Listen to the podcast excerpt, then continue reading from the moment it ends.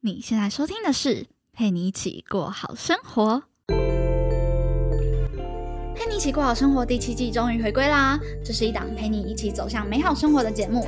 我将透过 Z 世代的观点，从各个生活层面去与你讨论，怎么样才能过好生活。也会邀请来宾呢，来和大家说说他们的经验。当然啊，这是一个边记录着我自己成长，也边陪伴着大家度过平凡生活的节目，所以每一季的主题都会有点不一样哦。欢迎大家追踪我的 IG PGPG 一零三零，就可以掌握更多、更快、更新的资讯啦。也欢迎加入专属的脸书私密社团，我将在那边呢叙述更多我的生活启发，等你一起来与我们的老朋友们交流喽。Hello，在另一端收听我节目的你，这周过得还好吗？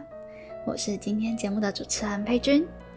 今天呢，跟大家聊天的这个语调可能不太一样，因为今天是七夕情人节嘛，所以呢，想要用一个比较舒服，然后啊，不是特别去讲一个主题或是什么列大纲的那种第一条、第二条、第三条那种来跟大家分享事情。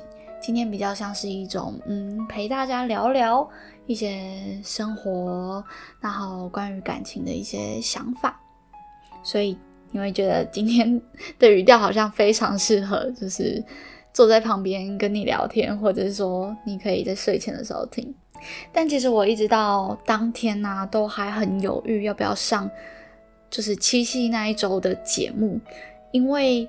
前面有提到是疗伤的感情话题嘛，所以感觉这个日子好像最好是不要疗伤啦，就是希望大家都开开心心的、好好的。但后来呢，还是决定上了，因为也是跟我今天要讲的这部电影有关。就是我在看完这部电影后，觉得嗯，我要来好好的把握这一天。那这部电影就叫什么呢？就是鼎鼎大名的《About Time》，真爱每一天。其实真的在不同的年纪里啊，你再回来看这些经典的爱情片的时候，感受真的又会不一样，然后更加的鲜明，情绪上面会有更多细节的波动。疫情期间，我把很多经典的爱情片看了一遍，就是《Before Sunrise》、《Before Sunset》、《Before My Midnight》，还有《Five Hundred Days of Summer》，当然还有很多很多。经典的还没看完，嗯，那我们回来说说今天这个情人节聊什么好呢？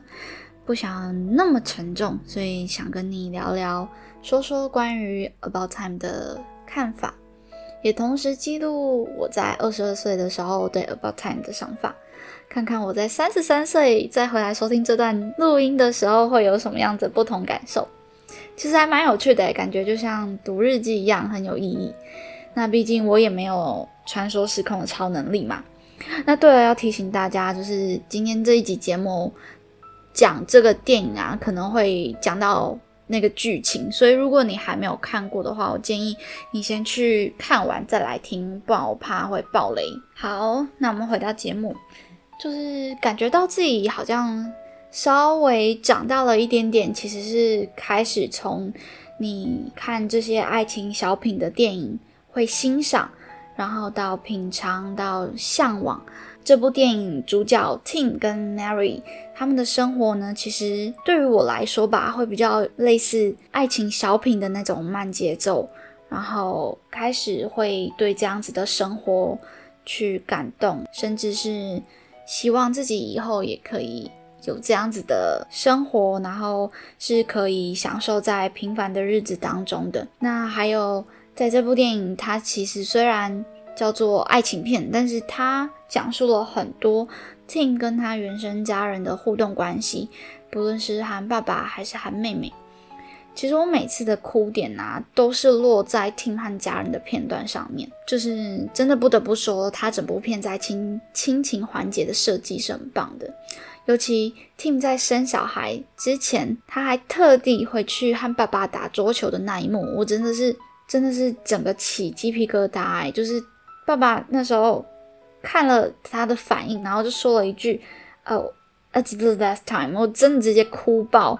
就是我不知道，我我连在讲这句话的同时，我都眼眶泛红，然后起鸡皮疙瘩。就是我好难想象哪天会不会如果我的家人，或是我的小孩、我的老公，他们突然跑过来跟我说这是最后一次了，我觉得好好复杂哦，那种心情感受。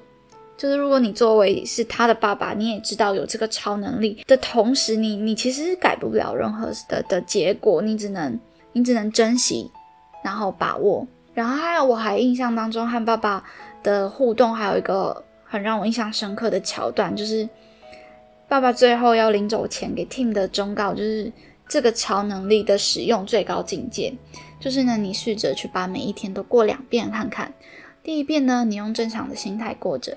第二遍呢，你不用去改变任何事情，就是更加的用心去欣赏那一天所发生的所有人事物，不用去试着想要把日子改变成很完美，因为真爱每一天就是最好的状态。我想最后 t 妈的领悟也为这部电影带来一个很好的 ending。最后 Tim 也说了，他其实很少回到过去，他也渐渐的不照着爸爸给的建议把一天过两遍了，因为他发觉。当他把每一天都当成第二遍在过的时候，享受当下的所有好的、不好的、开心的、难过的，所有所有，那就是最幸福的事了。不知道你有没有看过这部电影？就是看过电影的你，回想一下场景，不知道有没有跟我一样的感动或者是触动呢？在二零二一年的八月十三号，也就是今天，我们一生。就只会过一次。当然，这部影片上架的时间可能会是在八月十四号，那可能也不知道在未来哪天的你突然点到了这一集节目。但我都希望你可以与此同时，好好的想一想，你希望在这一天的最后一次怎么去过它呢？其实这样说会有点奇怪吧，因为我们都没有超能力。本来这一天每一天都是我们的最后一次，只有对 Tim 来说，他才会比较不一样。但也很有趣的是，拥有穿越时空能力的 Tim，他想要间接的告诉我们，即便他有了选择，他还是会选择跟我们一样，把每天只过一次。这或许就代表着珍爱着每一天，或者就是我们最幸福的事情了吧。话说回来，前面都在讲亲情，那就来说说爱情好了。整部片在爱情的环节啊，对我来说，我觉得跟亲情的呈现很不一样。如果说亲情的环节是一个一个我可以说出来的节点，那对于爱情，我觉得它不是节点，它是整个故事线，它是一条线的，就是从头到尾微微波动的那一种线，它不是有很高低起伏的那一种剧烈波动，它是微微的。然后从头到尾都放进一点小心思、小插曲，每天都会有小喜悦或者是小低潮的那种感觉。整部片当中呢，就是由 Tim 跟 Mary 的生活去带到其他所有事件的发生。所以，嗯，真的要讲某一个点、某一个点，我很难讲出它怎么样子的让我印象深刻。我觉得是整部片带给我的感受吧，会让我觉得在那个桥段很感人。嗯，举例好了，他们在教堂结婚的那一天呢，下着大雨的几分钟片段，即便没有台词，就只是大家被一场突如其来的大雨淋湿，然后匆忙的赶到下一个地点聚会，就单单只是这个片段哦，我就觉得好想哭哦，就。不知道为什么，好难去用言语表达为什么这样子的桥段有什么好感动的。但是你看着新郎新娘开心的在雨中奔跑着，然后再搭配上 How long will I love you 的这样子配乐，就会觉得那一切好舒服。即便下着大雨，我都觉得是很令人印象深刻的。人生经历吧，那就等着看十年后三十三岁的我能不能再来更具体的说说为什么觉得很感动。可能那时候会再更加更加的珍惜所谓平凡简单的生活。再来说说其他的部分，其实老实说，我一开始还有一点小紧张，就是听他在遇到初恋的时候，初恋就跟他说，如果回到那年夏天，或许我不会拒绝你。我在想，他会不会又会想要把时间倒回去，然后去跟他的初恋发展看看？但幸好他没有，就是他赶紧跑回家，然后跟女友求婚。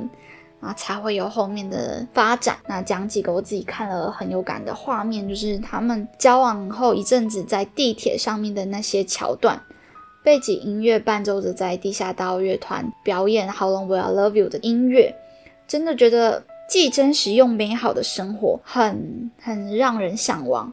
我觉得它跟韩剧的那种粉红泡泡美好的生活又不一样。如果真的要形容的话，我觉得。韩剧多半会让我有一种，它是温室里的花朵，它笼罩着被一层空气感、清晰透明的空气感给笼罩着的一个粉红泡泡。而这种 About Time 里面给我带给我的感觉，他也是幸福的，但是但是我会觉得他是很真实，他没有那种所谓隔层纱的感觉。他是嗯柴米油盐酱醋茶的感觉吗？我好难形容哦。可以有谁来拯救我的词穷？天啊，这集节目我觉得这个主持人当的好不称职。但是呢，我觉得这集节目比较像是朋友聊天吧，跟你讲述一下我看完这部电影，然后在情人节的这一天，然后我想跟大家说说话。其实能说的小细节真的很多。他们在讨论婚礼的那一个片段也是。我觉得很多人都会在这个桥段吵架，婚礼决定不下来，然后彼此就会觉得啊，你怎么不负责任啊，什么什么的。但他们呢，很有意愿的在相互讨论。我觉得这是一个很很可以值得借鉴参考的方式，而且他们是用一个很有趣、很有情调的解决方法来来去应对他们当下的所发生的事情。当然，电影总归还是电影，多少会有被美化的成分在嘛。对，那。今天这集节目也默默的讲了几十分钟，到底我想要跟你说什么呢？其实啊，不论在情人节的这一晚，你有伴侣，或者是远距，或者还是单身，都没有关系，因为 it's about time to about time。但这绝对是一个错误的英语文法啦。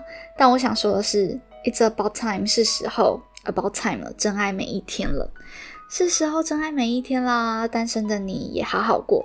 有伴侣的你也好好过，想着这样的日子就最后一次了，就都好好的做出决定吧，打起精神来，然后好好的梳妆打扮，做着舒服的自己。我记得在电影里面有一句话，我也觉得很棒。他说：“While traveling through time together, every day of our lives, all we can do is do our best to relish this remarkable ride.” 这段话的意思是我们生活的每一天都在穿越时空，我们只能尽自己的所能，尽情的享受这趟精彩不凡的人生旅程。那今天节目就到这边啦，希望可以给你一个很好的情人节感受。那我们下周见喽！这里是陪你一起过好生活，让我陪你一起把生活过好，过好生活。我们下次见，拜拜。